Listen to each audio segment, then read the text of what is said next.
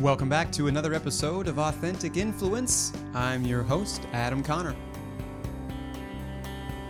You're going to enjoy today's episode, at least that's where I place my bet. Back to that in just a second. If you're brand new, welcome. Authentic Influence is a show all about how some of the most interesting or innovative brands today are mobilizing their masses to become more authentic. And in the world of sports, which is just creaking back to life, we have a fantastic conversation today with the Chief Marketing Officer of FanDuel, Mike Raffensperger. Mike's got an illustrious history within media, a stint at Amazon, and now at FanDuel is seeking to overthrow Vegas as the first place people think of when they think sportsbook. And through the different innovative ways in which they are growing in an industry which is rapidly legalizing, that being sports betting across all 50 states, uh, Mike is leading the charge in figuring out ways to enhance fan relationships. And whether it be through partnerships in media or with sports clubs or the like, he's always got something up his sleeve. Specifically, towards the end of the episode, we talk a lot about what happens when you fill in the blank, we would never, dot, dot, dot. Mike's done a heck of a lot of that, and it's benefited FanDuel greatly. So I can't wait for you to hear all about it. So I'll get out of the way. I'm going to let you do that. Without further ado, here's our podcast from today with, from FanDuel, Mike Raffensperger. All right, everybody, welcome back to the show. I am here with Mike Raffensperger from FanDuel. Hey, Mike, thanks so much for joining the show today. How are you? Are you energized? Sports are coming back. Are you ready for it? Is your team ready? I assume you are, but let me just hear some of that excitement. I'm, I'm sure that you guys are ready to roll. Thanks, Adam, for having me on. Uh, look, we could not be more excited, both professionally, obviously, our business benefits tremendously from getting stick and ball sports back on television, but also just as a sports fan myself, I miss sports. I have missed them for uh, quite some time. And so we are extremely excited uh, to have baseball, basketball, hockey back in bloom uh, with NFL around the corner. Might as well get this out of the way early. Uh, who are you a fan of? Who's your teams? Uh, so look, I grew up in upstate New York. I've been in the city, New York City, for about 15 years. So uh, New York teams for me. I'm a lifelong New York Giants fan, uh, and very excited to kind of see what Danny Dimes uh, can do in year. right. Then, um, I uh, I'm a long-suffering Knicks fan. Uh, I'll, I'll, give it that. no, nothing makes me happier than spending a night at the Garden. and I do love my Knicks, despite a few years wandering the wilderness, shall we say. Good to know. Um, yeah, so for, let's see, just so you know, being uh, originally from Baltimore, Ravens fan, and I don't have a huge horse in the basketball race. I guess the closest is the Wizards, but I don't follow it too much. But I'm definitely there with you on the uh, on the football side, and hopefully we'll come together in a Super Bowl again soon because that's about 20 years overdue. So let's start off with how FanDuel came a calling because I look back through uh, what has brought you to this point. I see a lot of media work, a lot of television work, some really interesting work over at Amazon.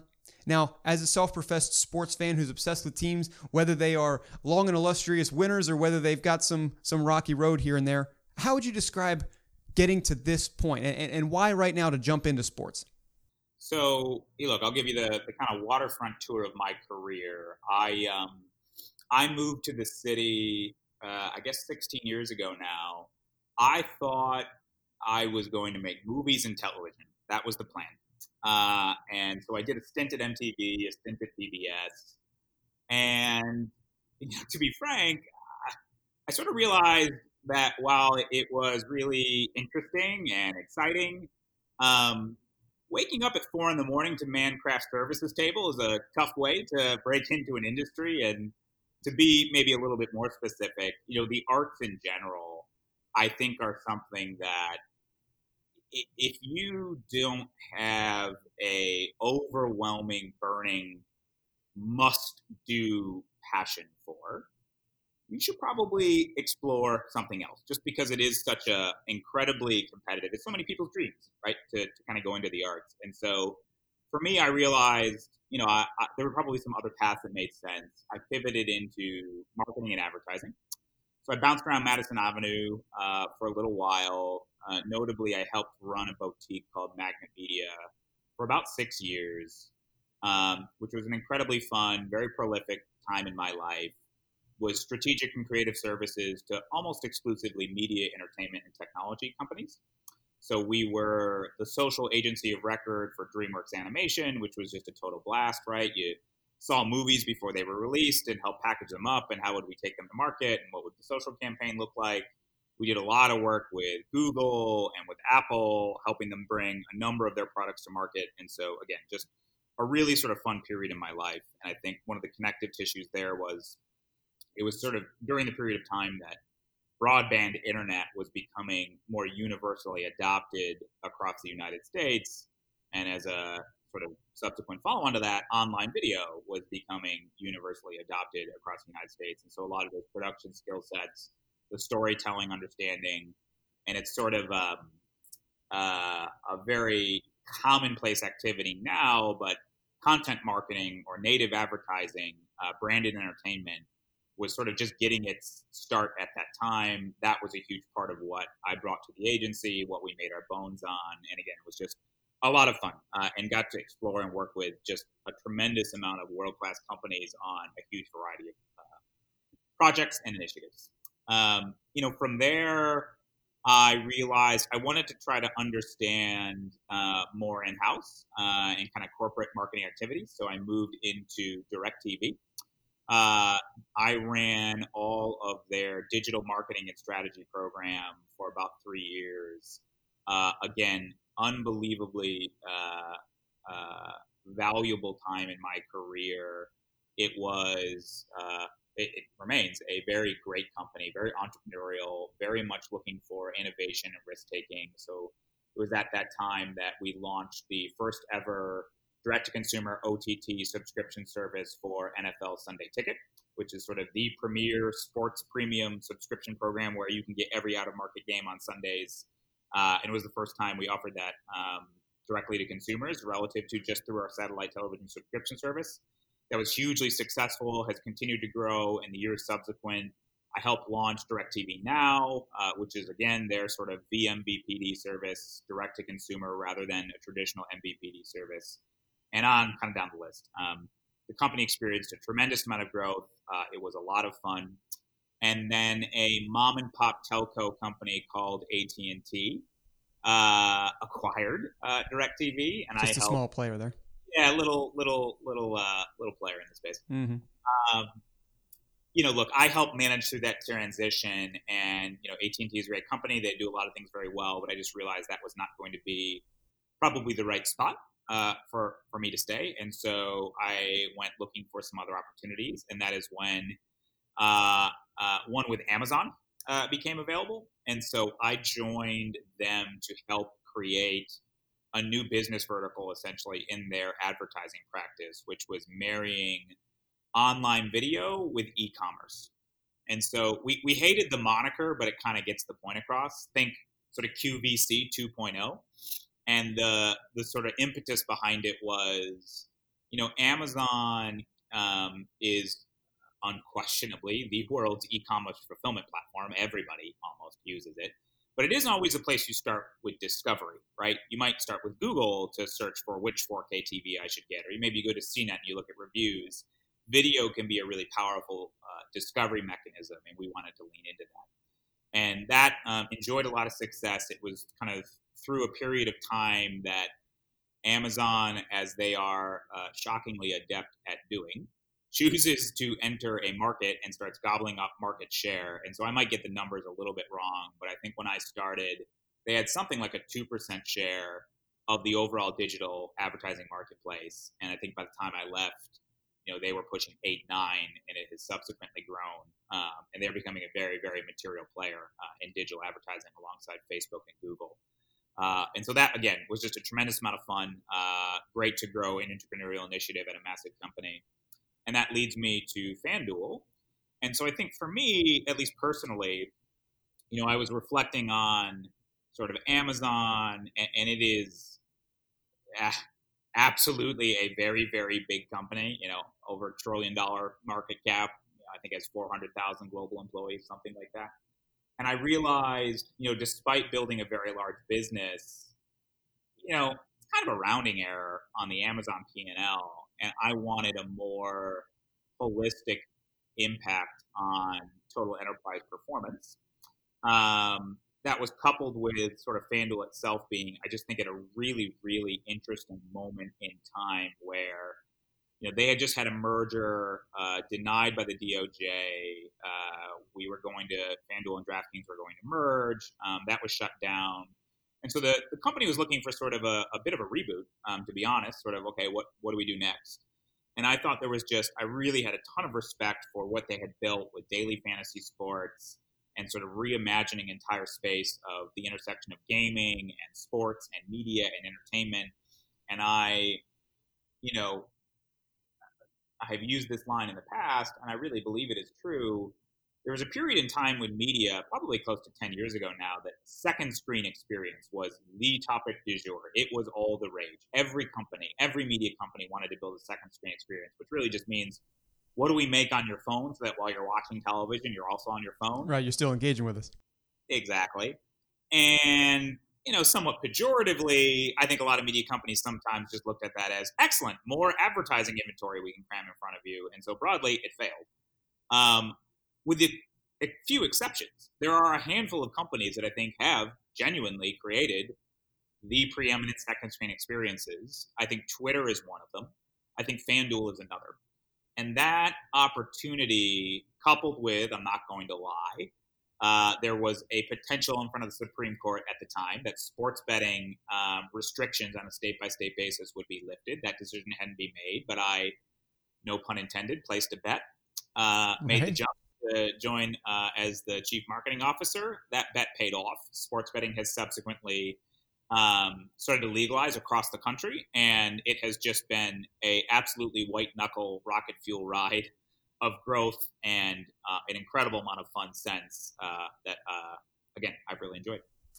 A white knuckled rocket fuel ride. I like the way that you describe that, and certainly with any industry which is rapidly legalizing or on, upon which regulations are perhaps changing, there's always good opportunity there, and obviously a great personal opportunity for you to do that. It reminds me of a conversation that listeners will remember we had earlier this year with Jason White, the CMO of an organization called Curaleaf, a big leader in cannabis. Again, something else which is state by state but rapidly legalizing, and uh, then and another rocket fueled ride.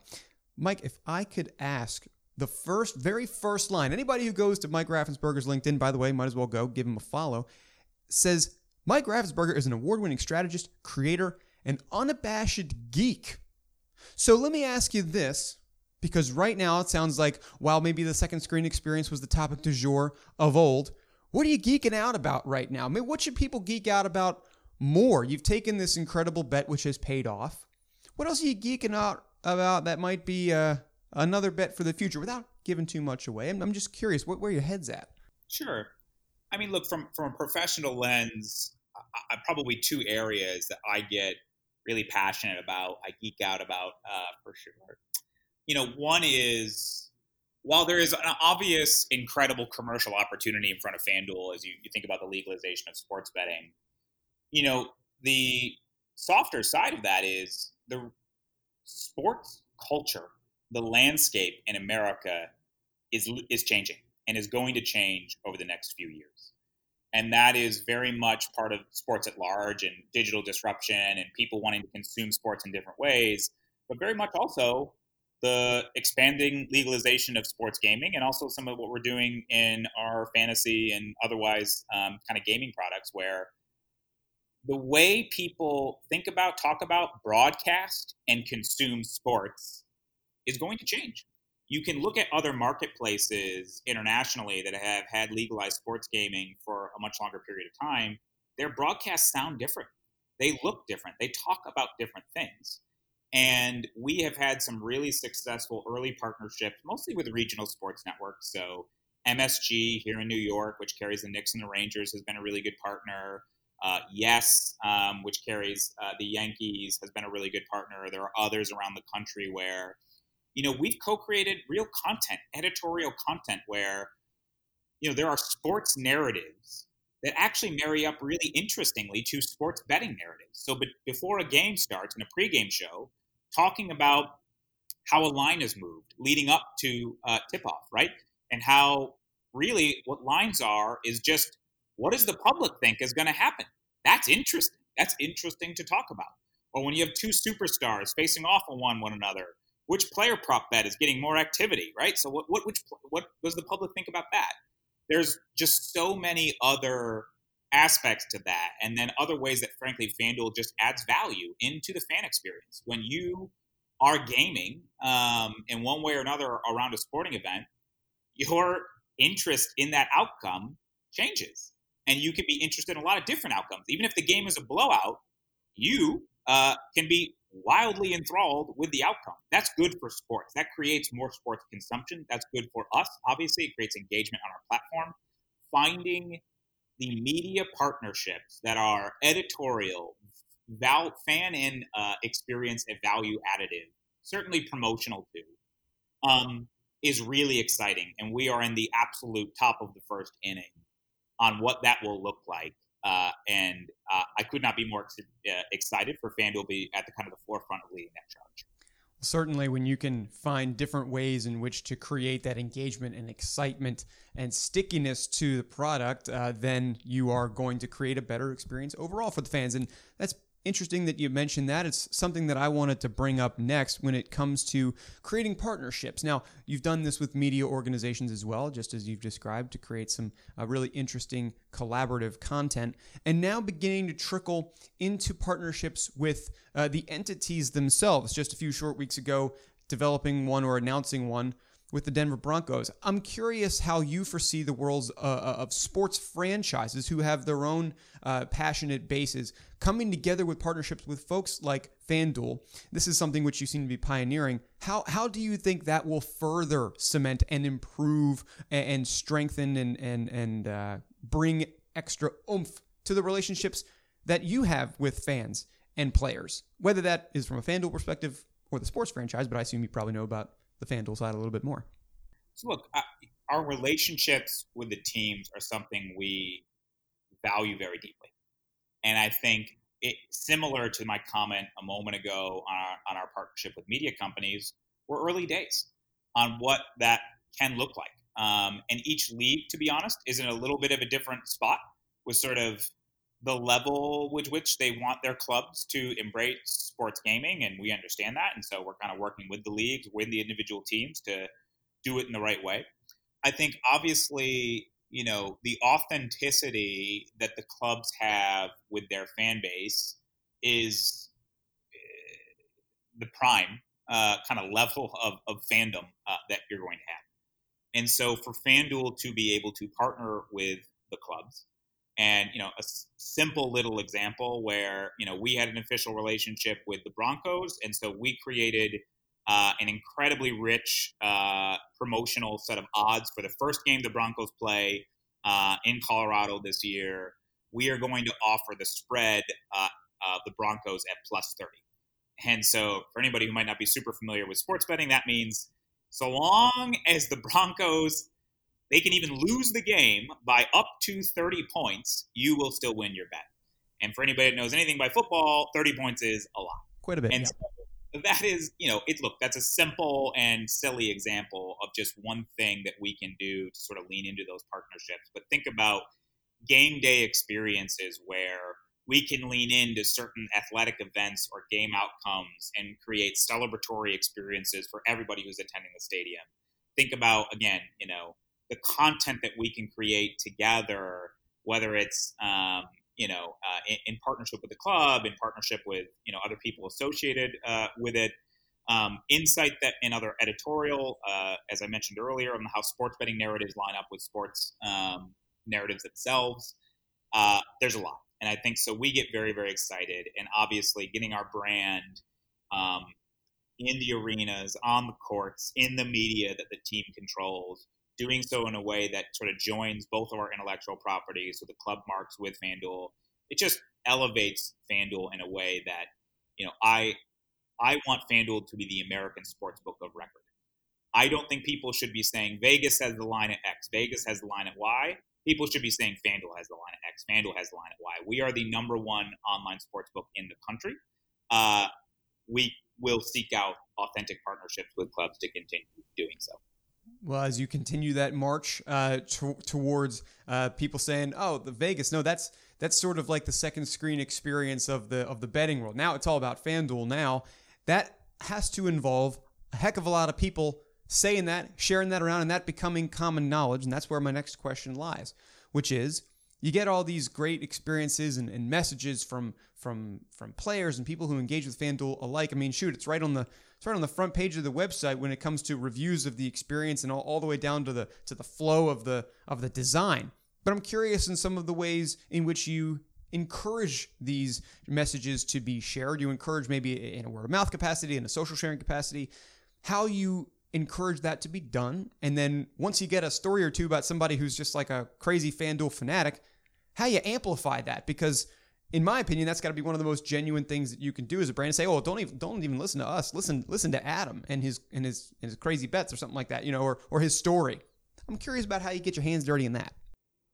Sure. Look uh, you know our players our customers our fans to your point are absolutely our most valuable marketing asset. We want them to have incredible experiences. We want sports betting to be fun. And so we go to great lengths to ensure that people have fun when they play on FanDuel. And so, you know, word of mouth or referral or call it whatever you will is an active and explicit channel that I think about um, from a marketing angle. Now, there are, you know, very simple that pretty much every online app company has, right? So a referral program, Uber will have one, Seamless will have one, FanDuel has one, where if you invite your friend to come play on FanDuel, we'll give them some site betting credits. We'll give you some site betting credits, and that's a nice, just simple way of, of doing that. I, I think more probably uh, intrinsically, there's a lot of things we do that no other sports book really does. And sometimes, to be honest, I get questions why would you possibly do that? And it's for this reason that we're talking about now creating brand love loyalty to our product, and fun gaming experiences that people can't wait to share with their friends. So, a couple examples. We literally just this week, uh, there was a UFC 251 had a, a major title fight, and it was for I think the featherweight championship. And one of the fighters just everybody felt coming into the decision. It went to went the distance, and so the judges are making a decision. Everybody felt that the challenger uh, was going to win. And they she just was more aggressive, had more going on, but the decision actually uh, favored uh, the champ. And there was a lot of, let's say, Twitter chatter about that decision. A lot of civilized chatter going on there online, yeah. Yeah, not not not not feeling awesome about that. And so what we actually did, we have something called bad bet relief, and we have a bad bet committee that works internally to flag these events in sports that we think eh, weren't very fun for bettors, and we actually refunded the bet. So anybody who had a bet um, on that challenger, we refunded. People love this. They can't believe we did it. They talk about it on Twitter. They share it with their friends. Dana White, actually, the president of the UFC, at a press conference the next day, he was talking about that decision, and he referenced FanDuel and what we did. And so it is stuff like that we have another um, really, really fun. FanDuel is the only place that does it. We have a promotion called Spread the Love, and it is the world's only crowdsourced betting line. And so, what we have done in the past is we'll take a game. We had one, I think it was in Indiana, and it was on a college basketball game. The Hoosiers were playing Ohio State, I think, maybe Ohio State.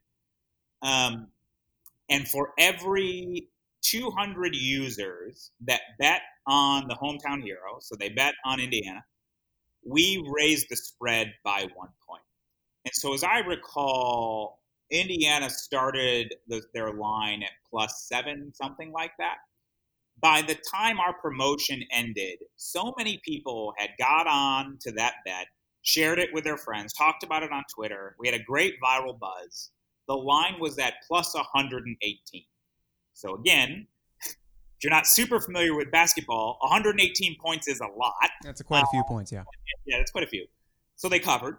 And again, it's just it's it's it's another example of we do things that most sports book just wouldn't do. It doesn't quote make sense. We do it because it can create this virality, this social conversation, and it's fun. It makes sports betting fun. It makes you want to be on FanDuel because you know we will do things like this. And when you have friends that are also sports fans and they're also sports gamers, it wants you want to reach out and bring them along for the ride. And so, uh, you know, it's something that I take very seriously. We think a lot about, and we are constantly trying to come up with, you know, fun, innovative, different ideas uh, like this to bring to our fans to share with our friends. Well, this certainly, uh, well, it makes for a great way to then ask for advice. Like, well, how the heck am I going to go and do that with whatever I'm doing? It, it, first of all, those are certainly things that I would not expect a sports book to do. Uh, but obviously something which, like, yeah, if I if I had a bet bad bet or beat or bet refunded and then you know or i was able to cover something pretty easily just because of the power of the people um yeah i'd share about that absolutely i would um who wouldn't it's a it's that fervor that I'd like to try and get advice on how to foster. And this is the round out question of our uh, of our interview, folks. You know what's coming, but you might be interested in this one here because it's advice about very broadly how to build a more authentic brand, how to become more authentic in messaging. Now, a lot of people have different definitions of what authenticity is. Perhaps we stick to uh, the subject do this jour, which is getting people excited and getting that buzz and spreading that brand love. But I'm curious about what some of your top tips might be in this realm because folks that listen to this show tend to emulate the, the, journeys of folks who appear, and whether it be through a specific story or a couple of those examples you just mentioned, or maybe even a mistake that you made or a pitfall that you avoided or advice from a mentor, I'm just curious what some of your top bits of advice might be as a takeaway for these folks who are probably going to log off of this podcast and go place a bet on something because sports are back. So the question being internally, how do you create the momentum, enthusiasm, desire to do to do things like this that maybe are not the most intuitive uh, uh, decisions? Is that is that kind of the question? I think we should go. I think we should go there. Yeah. Okay. It is always challenging. Um, you know, when you look at the stewardship that you need to your shareholders, to the company, to be a good um, shepherd of the resources we have. You know, these kinds of things are very expensive, uh, and they do. They cost real money. I think one of the ways that you can help short circuit um, the decision making process uh, is that we have a series of principles that we operate with internally. Um, I think there's about there's ten of them that we use to help guide our decision making process and frankly align everyone whether they're in the finance department the product department the marketing department the operations department whatever we all share these principles um, one of them is that everything starts with the customer and to be specific we say revenue and our profit making enterprise stems from customer delight not the other way around. Now, that sounds nice on a piece of paper. Really living that, if we truly believe that is true, then you make the kinds of decisions that I was just talking about. We do things primarily because they are right for the customer experience. They are right for introducing legalized, innovative, never before seen betting and gaming experiences to people for the first time yes, they cost money. Yes, they might be expensive, but they produce this kind of customer delight, brand love, fan experience, call it what you want, that people just naturally want to share. And, you know, look, I won't get into all the specifics, but we obviously have a rigorous kind of commercial analysis when we do these things. And look, we believe they make sense. We believe that in the long run, it is the right decision to be investing in our customers, investing in ensuring that sports betting is fun first and foremost. Uh, that that creates the right long term outcome for the company.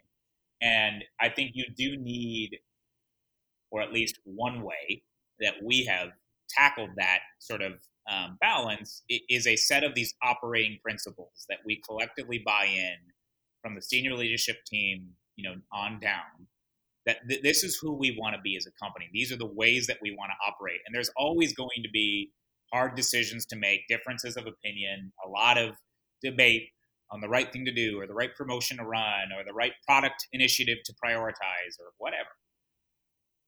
When we get into maybe challenging decisions where there's not an obvious right answer, we try to revert back to our first principles. One that is useful in this lens is is as I said, everything begins with the customer.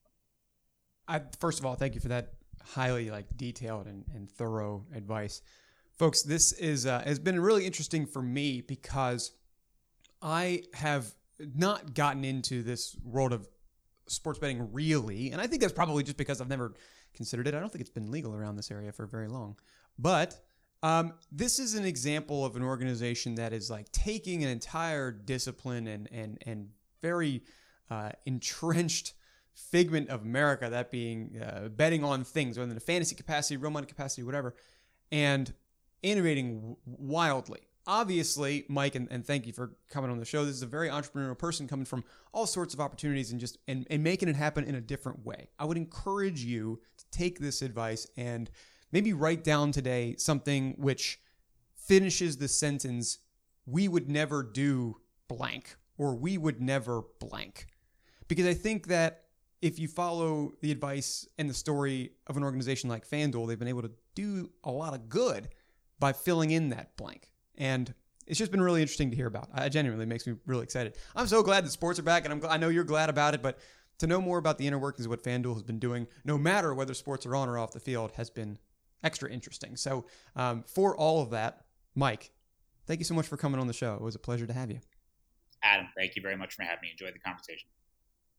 Thank you so much to Mike Raffensperger from FanDuel for joining the show today. Hey, maybe you guys can help me out with a couple of lines for the Orioles because, uh, you know, sometimes they need a little bit of help. If you enjoyed today's show, I got a treasure trove for you, okay? But you got to go to this link to get it podcast.vivoom.com Co. I have these sorts of conversations with CMOs, CEOs, founders from brands and agencies and other thought leaders about three times a week. And to date, we've had nearly 120 episodes go live. So if you're looking for like 50 or 60 hours of this type of content, go check that out. You can also check it out on LinkedIn. There's a showcase page, Authentic Influence Podcast give that a look. Also, follow me on LinkedIn, Adam Conner, my personal page. Connect with me, send me a message, give me a recommendation as to how to expand this guest list or this topic list. Similar to the way in which I talk to brands about how they use word of mouth to expand their reach, so too do we expand the show in that way, and it's based on recommendations from listeners like you, and I greatly appreciate that. And by the way, it doesn't have to be all roses. If you have some constructive criticism as well, I welcome it. I'll be back again real soon with another fantastic story about how a brand is mobilizing its masses to become more authentic each and every day. And until then, for Authentic Influence, I've been your host, Adam Conner, and you'll hear from me again next time.